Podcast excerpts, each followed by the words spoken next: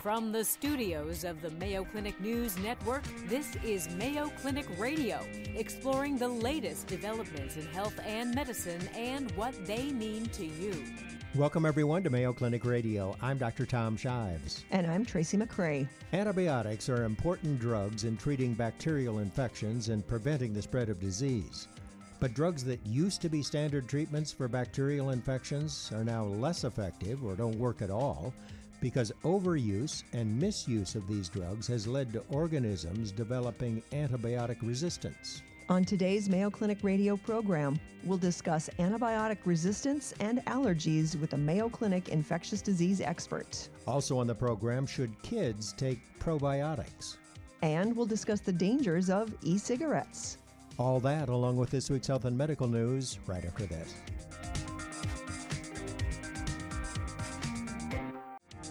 Welcome back to Mayo Clinic Radio. I'm Dr. Tom Shives. And I'm Tracy McCray. Antibiotics have been used for more than 70 years to treat patients who have infectious diseases. And talk about success. Since the 1940s, antibiotics have saved countless lives and cured, well, literally millions of infections. But Antibiotics have been used so widely and for so long that now the organisms the antibiotics are designed to kill, well, they've adapted. Oh, you know, these bugs are actually pretty so smart. tricky. And that has made the drugs, unfortunately, less effective. Mm. And there are some bacteria that are resistant to almost all of the high powered antibiotics we've got. That's troubling. Yeah. yeah. According to the Centers for Disease Control and Prevention, each year in the U.S., at least 2 million people become infected with bacteria that are resistant to antibiotics. And at least 23,000 people die each year as a direct result of those infections. Here to discuss antibiotic resistance is Mayo Clinic infectious disease specialist Dr. Nipunie Rajapakse. Welcome back to the program. It's great to see you. Thanks. It's great to be back. So we've got a problem, don't we? Uh, resistant bugs that our antibiotics are having difficulty treating. Yeah, you know, we're starting to see this more and more now, and it's becoming more and more common, and it's going to continue to become a bigger and bigger issue as we go along here. Um, we're seeing this affecting people across the lifespan, from kids to the elderly. And we think we have a reasonably good handle of what is causing this. So the real issue now is putting measures into place to see what we can do to slow down the process. Not a lot makes me really nervous when we do these radio interviews, but this this one does because I always feel like we're it's a movie waiting to write itself. Yeah, you know, we've been uh, pretty lucky so far in being able to uh, develop new antibiotics and new ways to outsmart these bacteria, but they're they're really smart and they're uh, changing at a pace that it's really difficult for us to keep up with to develop new drugs. So we're seeing fewer and fewer new antibiotics being developed. And so we're having to come up with strategies to preserve the use of the antibiotics that we have in our toolkit right now. You, you said that you, you were pretty certain that you had a handle on what the causes uh, uh were. So, what are they? Yeah, so it's a very complicated issue, but uh, we do know that the biggest driver of uh, the development of resistance in bacteria as well as other types of microorganisms is the overuse of antibiotics. And so we know that antibiotics are amongst the most frequently prescribed medications to humans, also to animals in the agricultural industry as well. And so that's been kind of identified as the top reason for the issues that we're running into now. Not overprescription for humans, but overuse in the agricultural? So both. So both okay, overprescription to humans as okay. well as uh, use in the agricultural industry.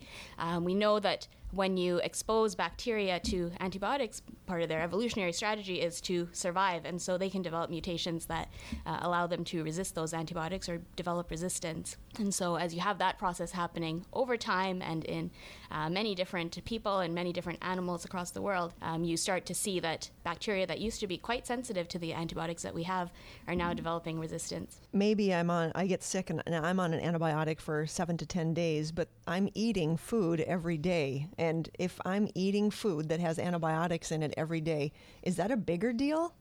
Or so, is it that it's such a small amount that it's a less important deal? So both issues are uh, important. I don't think we truly know how much each contributes mm. to the over lying issue because it's so complex and you have this occurring uh, across the world. Um, but we do know that we need to tackle this problem in multiple different ways. So that means uh, things targeted towards prescription of antibiotics and humans taking antibiotics, but also um, strategies in the veterinary and agricultural industry to uh, decrease the use and potentially eliminate the use of uh, antibiotics in those groups. Why do you think it is that antibiotics historically have been so overprescribed? So that's it's a good question, and it's very complicated. There are a lot of people doing research into figure out why is it that we've uh, gotten to this situation now.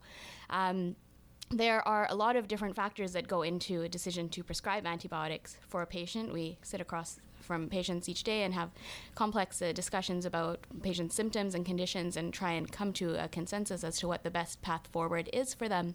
Um, but uh, sometimes there are uh, other factors outside of what is recommended in guidelines or the symptoms that the patient has that plays a f- role in deciding to prescribe. Um, we do know that it can be very difficult sometimes in an emergency department or in a clinic setting to distinguish the patient that has a viral infection from a bacterial infection. Uh, we have some tests that can help us with that as well, but it can be challenging, and um, often there's kind of a mentality, both from parents and fr- from patients and from physicians as well, that sometimes the safe thing to do for a certain condition is to prescribe an antibiotic, even though the most likely cause is viral. And as we know, uh, antibiotics really have no effect at all against viruses. And so, in those situations, we know that um, the risks of taking an antibiotic outweigh any sort of benefit that the patient has, um, both in terms of uh, side effects, but also for this greater issue of resistance in the population. And it makes the mother or the patient think you're doing something. Yeah. Don't you think that's a big part of it? I oh, think huge. for sure. Um, it's it's a difficult to sit there and say you have a viral infection. There's nothing I can give you really mm-hmm. to help you to uh, kill off that virus, aside from your immune system kicking in to help you to feel better. But there are other things that physicians can uh, recommend, uh, what we call symptomatic treatment. So whether that's uh, it's not the same. Acetaminophen nope. or well, ibuprofen for an ear infection. Sure. Things is like it that. then? Is it just people are imagining that they feel better if they get this uh, is it the placebo effect? They have a virus but you, the mom says my kid really needs an antibiotic. Does the antibiotic not help the child feel better at all? We just think that it does? So if you have a virus an antibiotic will not help you get better. It has no activity against a virus but we know the natural history of viral infections is usually you'll feel pretty bad for anywhere from three days to a week and then start to feel better on your own. Usually that's around the time that you start an antibiotic so probably just the viral infection getting better on its own. So why did they ever think that we should give out antibiotics? For did they just think, oh, there's probably not a big harm to hand out? It makes people feel like they're feeling better, uh, so that's why that was ever started in the first place. Yeah, I think uh, a lot of it. Uh, it's, as I said, it's very complicated, but uh, part of it is this just in case. Just in case there may be an early bacterial infection or something like that, um, physicians are uh, seeming to prescribe antibiotics to this group. Can a viral infection tr- become a bacterial infection if you don't get better, if you don't take care of it? So, a small proportion of people with a viral respiratory tract infection can go on to develop what we call a bacterial superinfection after that. Um, so, that can be things like a pneumonia or a sinus infection or ear infection.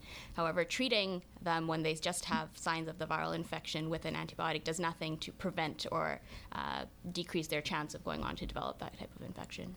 So, give us some examples of typical viral illnesses that in general should not be treated with antibiotics. Now, uh, you know, it's not clear cut, but mm, uh, to give us some examples of, like mono, for I, w- I was thinking of. Sure, yeah. So for sure, uh, things like mono, so that usually presents with uh, fever, uh, fatigue, enlarged lymph nodes, sometimes sore throat.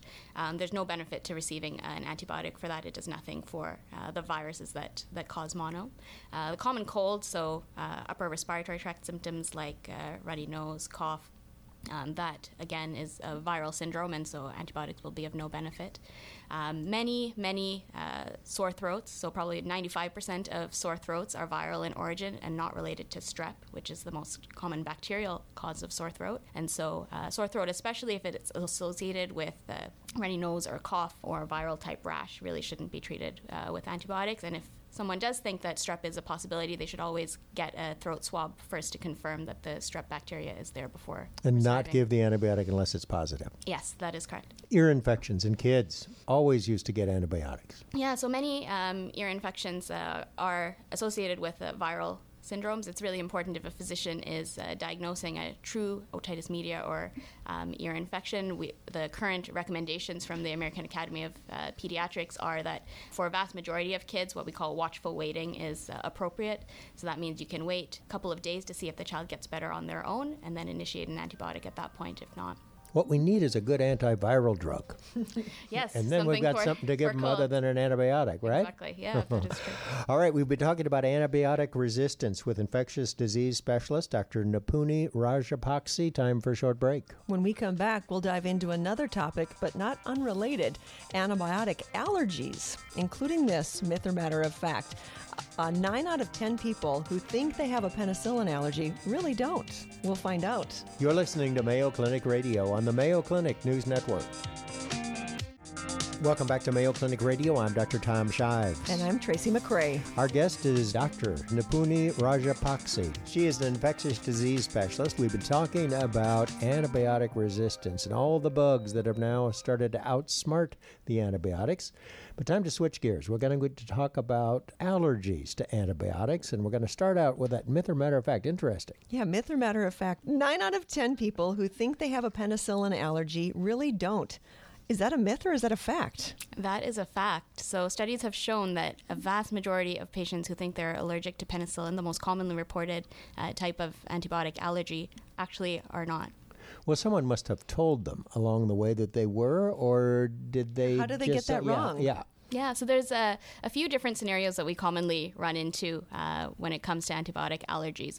Um, one common scenario is that the person had some sort of event when taking an antibiotic, usually as a young child, um, so they can't recall the event themselves, but they were told by their parent or their parent was told by their physician that they were allergic to this antibiotic and they shouldn't take it again.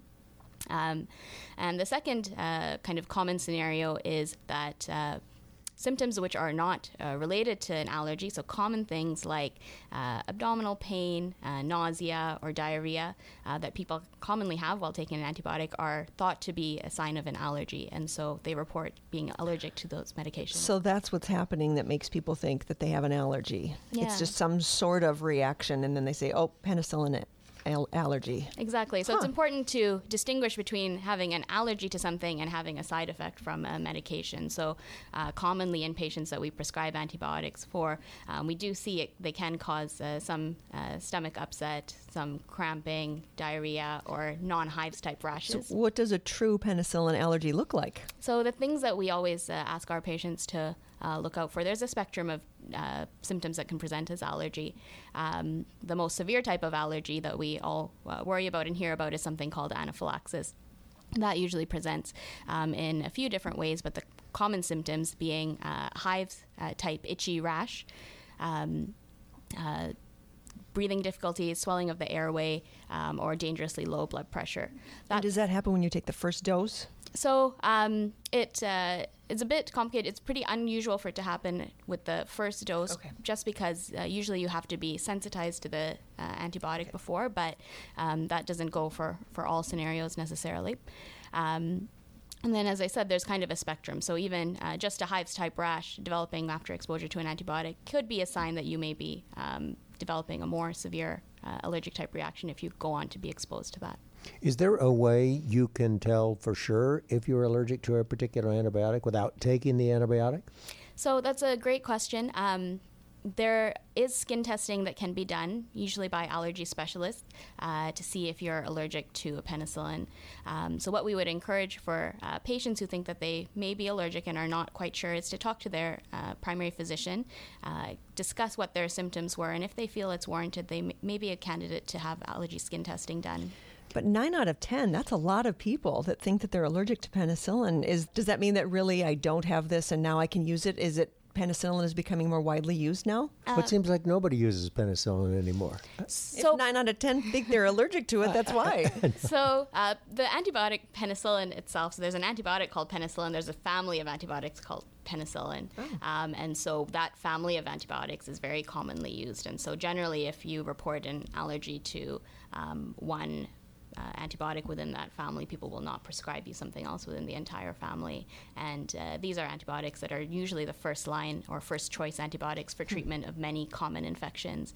And so the reason why it's so important to uh, really sort out this issue is that when we start going to what we call second or third line or th- choice antibiotics for uh, management of these infections, they're often not as effective as the first choice. They're often more toxic than the first choice, and they're often more expensive than the first choice antibiotics. And so we really don't want to be giving those antibiotics to patients unless we truly believe that they are allergic to the first choice ones. Can people develop a, an allergy to penicillin as they get older, or can they have it when they're young and outgrow it? Can that happen? It is possible over a long period of time to outgrow a penicillin allergy. Um, and you can develop a penicillin allergy even if you've taken it successfully without any issues for multiple courses. Is that common? Um, I would say those are less common scenarios. If you think uh, that the uh, story about uh, allergy or, uh, to penicillin is suspect, do you recommend that they get skin tes- tested?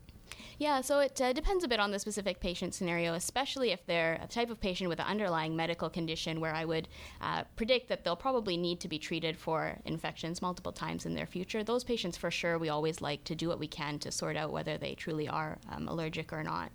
Um, other patients, depending on the story of what happened when they took the antibiotic, this, we may be able to just tell from the story itself that this was not an allergy and counsel them for that. The ones that fall in the gray area are a bit, bit more difficult to tease out. As a consumer or as a mother, what do you recommend that, that we do or that lay people do that might help with the antibiotic resistance uh, issue? So I think um, the best thing that uh, people can do is firstly to uh, try and do what they can to prevent themselves from getting sick. Getting sick can lead to getting prescribed an antibiotic, and that's really what we want to stop. So the things that we recommend for prevention of uh, infection really is good hand washing and keeping your immunizations uh, up to date. Um, of course, you can do all of that and still fall ill. Um, the best thing that we recommend in that uh, scenario is for uh, if you go in to see your doctor, you can discuss what the symptoms are and make an informed decision along with your doctor as to the best uh, type of treatment for you. So if your doctor thinks that you truly do have a bacterial infection and prescribes you an antibiotic, it's fine to go ahead and take that uh, antibiotic. But it's also important if your doctor thinks that you have a viral illness, uh, not to ever pressure them to prescribe an antibiotic if it's not not going to be of benefit to you. Is there another, uh, besides a penicillin allergy, are there other antibiotic allergies that people suffer from that are common? Um, so the next most common after penicillin is usually a sulfa allergy. Um, so that might be an allergy to a common antibiotic called Bactrim or uh, related uh, medications. Now, we have uh, antiviral drugs for, as best I can recall, herpes zoster and for the flu. Why don't we have antiviral drugs for other viral illnesses like the common cold, and will we have soon? Yeah, it's a, it's a good question. Um, a lot of these viruses change very much year to year. They circulate very commonly and can have uh, changes that mean that a uh, single antiviral medication is unlikely to uh, be able to keep up with all of those changes and be effective. And so we don't uh, have antivirals for, for common cold or anything like that. But soon we will, and that will help in the overprescribing of antibiotics, right? It may. We'll have to see. I hope so. We've been talking about antibiotics with Mayo Clinic infectious disease specialist Dr. Nipunie Rajapakse. Thanks so much for joining us. Thanks for having me. Still to come on Mayo Clinic Radio, we'll discuss the dangers of e cigarettes. Also on the program, should kids take probiotics? Want to hear and see more Mayo Clinic Radio? Subscribe to the Mayo Clinic Radio podcast on iTunes or your favorite podcast provider. Or check out the more than 200 Mayo Clinic Radio segments on video, now available on YouTube. Coming up, the latest health and medical news with Vivien Williams. You're listening to Mayo Clinic Radio on the Mayo Clinic News Network. Have a health related question you'd like us to answer or a topic you'd like us to cover? You can tweet us anytime at hashtag Mayo Clinic Radio. Coming up, the latest health and medical news with Vivien Williams. You're listening to Mayo Clinic Radio on the Mayo Clinic News Network. Hi, I'm Vivien Williams for the Mayo Clinic News Network. HIV is the virus that can lead to AIDS. A lot has changed about HIV AIDS over the past 30 years. People with HIV are living longer and better thanks to improved treatments. Dr. Stacey Rizza, an infectious diseases specialist at Mayo Clinic, says it's important to know your HIV status. So, have you been screened for HIV? Well, the Centers for Disease Control and Prevention recommends everyone 13 to 64 be tested for HIV as part of routine health care. Dr. Rizza says a little over a million people are living with HIV in the U.S. right now, and unfortunately, it's estimated that around 15 to 20 percent of them who are infected don't know they're infected. HIV testing is a first step in stopping the spread of the virus, followed by treatment. Now, HIV is a serious infection, but it can be well managed for those who seek care. Treatment is prevention. And in other news, last summer there were many reports in the news and on social media about dry drowning, where individuals, particularly children, drown days or weeks after swimming. While devastating to the families and communities affected, Dr. Michael Boniface, an emergency medicine physician at Mayo Clinic, says dry drowning is a misnomer. He says drowning does not happen days to a week after being in water. There are no medically accepted conditions known as near drowning, dry drowning, and secondary drowning. And this is from a recent report from the American College of Emergency Physicians. Drowning remains a leading cause of unintentional death for people of all ages, according to the Centers for Disease Control and Prevention. On average, Dr. Boniface says there are about 10 people a day who die from drowning. When people experience drowning events, he says typically one of two things occur. There will be reflexes of panic, agitation, and air hunger. And when you can't avoid taking a breath underwater, fluid will rush into the lungs. This is what we see in about half of all cases, he says.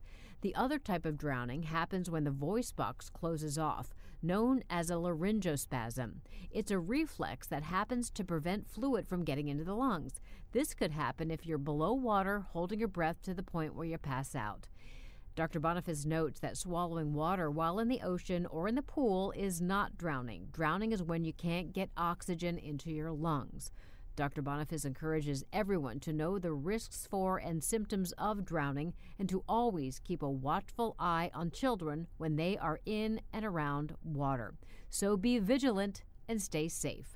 For the Mayo Clinic News Network, I'm Vivien Williams. Welcome back to Mayo Clinic Radio. I'm Dr. Tom Shives. And I'm Tracy McCray. When you hear about bacteria, you probably think of something bad, something that causes an infection, and, and that's certainly true. But there is more to the bacteria story than the just rest, an infection. The that's, rest of the story. That's right. now, the truth is that our intestines are full of both good and bad bacteria all the time, 24 7. And probiotics are the so called good bacteria that may promote a healthy immune system and improve some common health problems in adults like irritable bowel syndrome, diarrhea, or constipation. While we know probiotics can be helpful for adults, what about children? Recently, researchers have been looking at whether probiotics could be beneficial to babies born prematurely or even for healthy infants. Here to discuss babies and probiotics is Mayo Clinic pediatrician Dr. Bob Jacobson. Welcome back to the program, Dr. Jacobson. It's good to see you. Thanks for having me. Dr. Jacobson, good to have you here. So tell us, why all the hype over probiotics? I mean, why mess with Mother Nature? Well, that's a great question, and we've got to be very careful here. You're right, probiotics are the friendly bacteria that live in and among us and make us healthier. We know that. Science shows that the probiotics that naturally occur in us do good things. But that doesn't automatically mean that we should buy something that says it has probiotics in it, or that we should purposely buy a supplement because it has a probiotic. In fact, the answer to that should be no, we shouldn't, for several reasons. One, we don't have good evidence that taking probiotics on purpose does any good. Probiotics in this country and in other countries are sold as food supplements and aren't regulated. That means the Food and Drug Administration is not confirming with scientific proof that they're safe or effective. They're not being licensed like drug or vaccines. And we then don't have continued monitoring of their manufacture to make sure they have in it what they say they do on the label and that they're safe. In fact, organizations like Mayo Clinic and other healthcare organizations that conduct research uncover associations with food supplements, vitamins, and minerals that go unregulated as a source of many adverse events. We think about 50,000 are reported every year in this country with um, materials such as vitamins, drugs, and probiotics. Mm. So I advise my parents and my patients not to purchase probiotics, not to take them. Instead, they should nurture their natural probiotics by eating a wide variety of healthy foods regularly, taking uh, good care of their bodies that contain the probiotics that help them naturally. Isn't part of the situation here that if you take too much antibiotics, that can be harmful to a child or to an adult? And so I can see how people are starting to kind of construct this together oh, because I, of what we learn. I understand that. When I prescribe antibiotics for a condition, I first of all make sure they have a condition that benefits from antibiotics and secondly that that condition actually needs antibiotics to resolve quickly we found over the years and mayo clinic is a good practitioner of this now that most children two years and older actually don't need antibiotics for their ear infections. It's uh, viral. it's uh, viral. Well, actually, many times it's bacterial. And yet, oh, the child so, huh? can resolve the infection without antibiotics. So, we're taking steps to avoid antibiotics because of a concern that would dampen the health of the probiotics. But that doesn't mean you automatically should go to the store and buy something that someone claims contains probiotics and take it to restore because we have no proof that works. And we have some evidence that it is not safe. And what's concerning about this is, at least with the antibiotics, they've gone through the licensure right. process to prove the safety and efficacy at the doses prescribed. But no one has done that with the probiotics. You don't even know what dose you're getting, despite what's on the label, because it's not regulated like a drug or vaccine.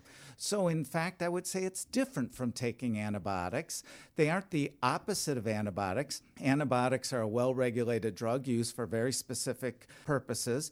Probiotics are regulated like food supplements. Mm. And that means not very regulated at all. And that's why my partners and I, that's why experts across the country say uh, no probiotics as supplements. Did you say, are there risks for giving probiotics to children? Oh, yes. Well, let's think about it. Here we have an unmanufactured product that contains purportedly Who living bacteria. Right.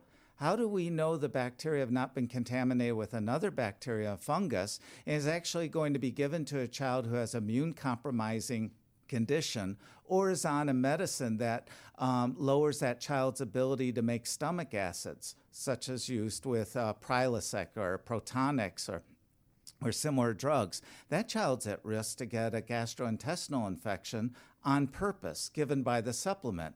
In an unregulated market, we put our children at risk. We put our adults at risk too. So it's something that is being studied. Someday we might have the answer to that. Oh, yes. And in fact, um, researchers, when they study probiotics in their administration, can, in their laboratory, regulate what they're giving, and they know the dose they're giving, and they know the conditions. But that doesn't mean it's replicable, or just some other company says, I'm now going to sell probiotics mirroring that study no agency is confirming that manufacturer is actually delivering the right product in an ongoing way. Indeed, with vitamin and mineral uh, manufacture in this country, uh, investigations have even found rodent feces and rat hairs in the products. They're that unregulated. Only a few companies volunteer to have their products carefully monitored. And one has to look far and wide to find a vitamin or mineral that meets the standards that we demand for our drugs and vaccines. I would argue that everything that we recommend for treatment or prevention should have the same level of evidence and the same level of regulation. What is uh, the study about premature babies that brought you in with us today? Well, there, there are studies where they can, with supplements that are carefully crafted and monitored, give it to a premature baby who being born premature is at risk for gut injury, helping to create a probiotic flora in the gut and prevent necrotizing enterocolitis and other calamities of prematurity. This is very promising stuff, but it's not ready for prime time. It certainly doesn't mean that our patients uh, should rush out and start taking probiotics because researchers in a very carefully lab defined situation found some good. It takes up to 17 years for laboratories to bring a product to licensure by the FDA. And the problem we have with probiotics in this country is that manufacturers can do end runs around that, skip the scientific investigations proving that they're effective, proving that they're safe, and then put them on the market as food supplements and then go on manufacturing without any regulation. I really like the way Dr. Jacobson thinks. so, a lot of false claims out there about probiotics, and you do not recommend them. Correct. All right, we've been talking about probiotics for children and infants with Mayo Clinic pediatrician Dr. Bob Jacobson. Thanks so much for being here. Thank you for having me. We're going to take a short break. When we come back, we'll learn about the dangers of e cigarettes. You're listening to Mayo Clinic Radio on the Mayo Clinic News Network. Welcome back to Mayo Clinic Radio. I'm Dr. Tom Shives. And I'm Tracy McCray. This past May marked 20 years since the state of Minnesota and the tobacco companies reached a $6 billion settlement. At the heart of the settlement was the fact that tobacco companies were targeting youth and teenagers with their advertising. Now, some of the settlement money was used to fund public health programs and anti smoking campaigns with an emphasis on teens and young adults. While the number of teens who smoke cigarettes has fallen, a new option has emerged electronic cigarettes, also referred to as e cigarettes or vaping. Are e cigarettes a safe way to smoke? Here to discuss is Dr. Taylor Hays, Director of Mayo Clinic Nicotine Dependence Center. Welcome back to the program, Dr. Hays. Thanks for having me. Well, Dr. Hays, whoever invented the e-cigarette? well, the the e-cigarette was probably invented by uh, some folks in China, Ruyan Company, somewhere in the mid 2010 11 range. It didn't catch on quickly, but since 2011, it definitely has grown in interest and use, particularly through internet sales. And I guess the thing I'd point out is that we talk about e-cigarettes like it's one thing, and now it's not one thing any longer. What there do you mean by that? There are probably 500 different devices you could purchase on the internet, and about 8,000 different solutions that you can use in them.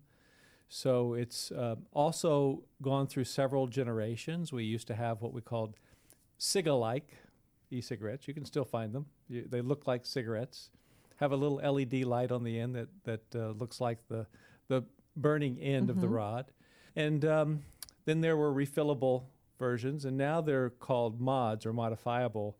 They typically have tanks. They have all the elements: a, a heating element that's powered by a battery, and a tank for a solution. But they are larger. That you can uh, interchange components. You can alter the voltage and amperage uh, on the devices. So Quite sophisticated. Very sophisticated, yes. So, what's in there?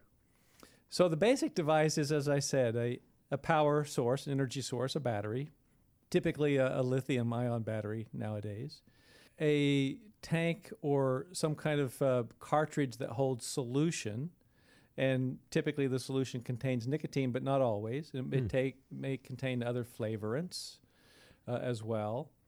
Uh, and so when you use the device, uh, the heating element that's powered by the battery aerosolizes the solution, and then you can inhale it. Hmm. So that's what the battery is for. It's it, it's a liquid that you put in there, and then the battery uh, provides the power to aerosolize the, the liquid, and then right. you inhale it. Right. Electric heating element is powered by the battery, and that heating aerosolizes that solution, and you inhale it. When Dr. Shives asked who came up with this, I thought the answer was tobacco companies. I thought tobacco companies invented e-cigarettes, but they definitely are on board, aren't they? Yeah. Well, in a way, they were. I mean, uh, in the the um, tobacco company that's supported by the Chinese government, or at the time was, uh, was the developer. Uh, tobacco companies are invested in e-cigarettes, uh, but it's really still, I think, the Wild West. because although the FDA has taken on regulatory authority, there really aren't very many regulations put in place for uh, what devices can come on the market and what kind of things that they can have in them or how they can be used and so forth. Are they safer than smoking? I mean, the, the very simple answer is yes. Combustible tobacco is much more dangerous than e cigarettes. Um, so, at the highest level, we'd say, yeah, fewer uh, harmful substances are in e cigarettes. we um, think. We, we, we, we believe. We, and, and in fact, there's some data to suggest that although you can find some of the same substances in e cigarette aerosol as you can find in combustible tobacco smoke, far less. Hmm. So um, they are safer in that regard. I, the the more detailed answer to the question is we don't know what the net public health effect is going to be as e-cigarettes continue to diffuse in the population. You commented on youth use of e-cigarettes. So good news, tobacco use is down in youth. Bad news, e-cigarette use is up, and I think all the data suggests that kids who use e-cigarettes are more likely to convert to combustible tobacco hmm. and more likely to use combustible tobacco more heavily if they've been an e-cigarette user. So the net public health benefit is uncertain, and I think that's where the arguments lie. But most of them do contain nicotine, right? I mean, the kids smoke them, or anybody would smoke them because of the, of the nicotine mainly. Yes, I mean, not just because Mostly, it tastes like a strawberry or whatever. Uh, it's unclear. I mean, obviously that's the marketing ploy, right? To to flavor the the solutions. Um, and just as an aside, the FDA really got on a company for marketing a solution that was marketed as juice mm. in a mm. box that looked like apple juice box. So the, they immediately got on them for that. But um, I think the marketing to youth, the flavorants, and so forth do play a role. Most of them contain nicotine. The problem is that the labels aren't always accurate. And so we don't always know that they contain the specified amount. And sometimes things that say they contain nicotine don't. And on the other hand, some things that say they don't contain nicotine may, mm-hmm. uh, because there's no good manufacturing process that the people are held to. You could make it in your basement if you want to and sell it on the internet. When e-cigarettes first came around, what I remember hearing about them was, oh, if there's no smoking, you know, in this area, you can use e-cigarettes to make your way around that, or you use e-cigarettes to help you quit smoking. Is there any evidence that e-cigarettes help you quit smoking? So for adults, there is some evidence. It's quite limited that it may help uh, people quit using combustible tobacco. Um, there's some evidence that the more often you use an e-cigarette, the more likely you are to ultimately quit using combustible tobacco. Mm. On the other hand, currently most adults who use e-cigarettes are dual users. They continue to use tobacco uh, and smoke e-cigarettes. So again, I, this issue of public health benefit unclear. If an individual asks me if I completely switch from smoking cigarettes to smoking e-cigarettes only and exclusively, will it reduce the harm? Almost certainly, the answer is yes. What's the uh, attraction for a teenager? And I guess that, I mean th- the same question would go for tobacco. I mean, a, a, lot of the kids when uh, when I was a teenager smoked. I don't know exactly what the attraction was, but I guess it made it made you feel more grown up because older people smoked. But but so what's the attraction for an e-cigarette? I mean, do they think it does it look cool or well, I mean, and the you're fruit, a mom of a teenager. The fruit, oh, don't get me. The fruit flavor that does have nicotine in it. The ones that kids are smoking. Yeah. So the solutions that are mostly marketed to uh, students and youth are flavored, uh, and so I think that has an attraction, uh, not just fruit flavor, but gum flavors and mm-hmm. all kinds of things. And the packaging is packaging is attractive. Now, Dr. Shives, you're asking me to remember what it was, what I was thinking when I was a teenager. that's that's hard. So, you, what drives that? I, I, think it's acceptance. We know kids who are more um, open to experience, more sensation-seeking, are likely to do it. They're more likely to use if their parents use, more likely to use if their siblings use, and more likely to use if their friends and close associates use. So it's it's uh, probably a social thing as well. All right, we've been talking about e cigarettes with the director of the Mayo Clinic Nicotine Dependence Center, Dr. Jay Taylor Hays. Thanks so much for being with us. Thanks for having me. And that's our program for this week. For more information, visit the Mayo Clinic News Network for today's podcast and previously aired programs. Tweet us your health and medicine questions anytime at hashtag Mayo Clinic Radio or email us at mayoclinicradio at newsnetwork.mayo.edu. You've been listening to Mayo Clinic Radio on the Mayo Clinic News Network. Our producer for the program is Jennifer O'Hara. For Mayo Clinic Radio, I'm Dr. Tom Shives. And I'm Tracy McCray. Thanks for joining us. Any medical information conveyed during this program is not intended as a substitute for personal medical advice, and you should not take any action before consulting a healthcare professional. For more information, please go to our website, radio.mayoclinic.org. Please join us each week on this station for more of the medical information you want from Mayo Clinic specialists who know.